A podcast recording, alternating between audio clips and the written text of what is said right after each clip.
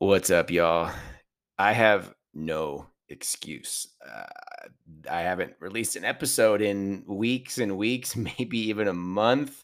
This is not an excuse. What I will say is I've been traveling straight for the past five weeks. Um, like a lot of travel, like 19 cities in I don't know four or five weeks. So I've been uh, I've been jammed up, but I have a list of episodes waiting to record and ready to drop. I hope you enjoy them. Today is episode 76, and this is the topic for the day.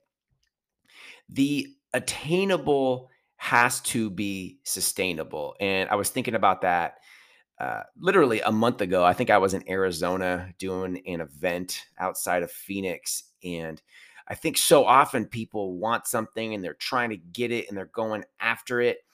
And it really hit me what we want to achieve or where we want to get, I really believe that it has to be sustainable because so often we think that, okay, we're going to put all this work in up front, all this energy, money, time, whatever it may be. But if it's not sustainable, it's just not going to work, in my opinion. The attainable has to be sustainable. So, as you are thinking about new ideas and planning for new things in your life, personally or also probably more important professionally because this is where I think people get jammed up.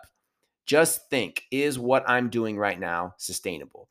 Can you sustain it? Will you be able to train somebody else? Will somebody else want to do it? Will you be able to, to afford the program or whatever it is you're you're doing in 6 months, a year or 3 years?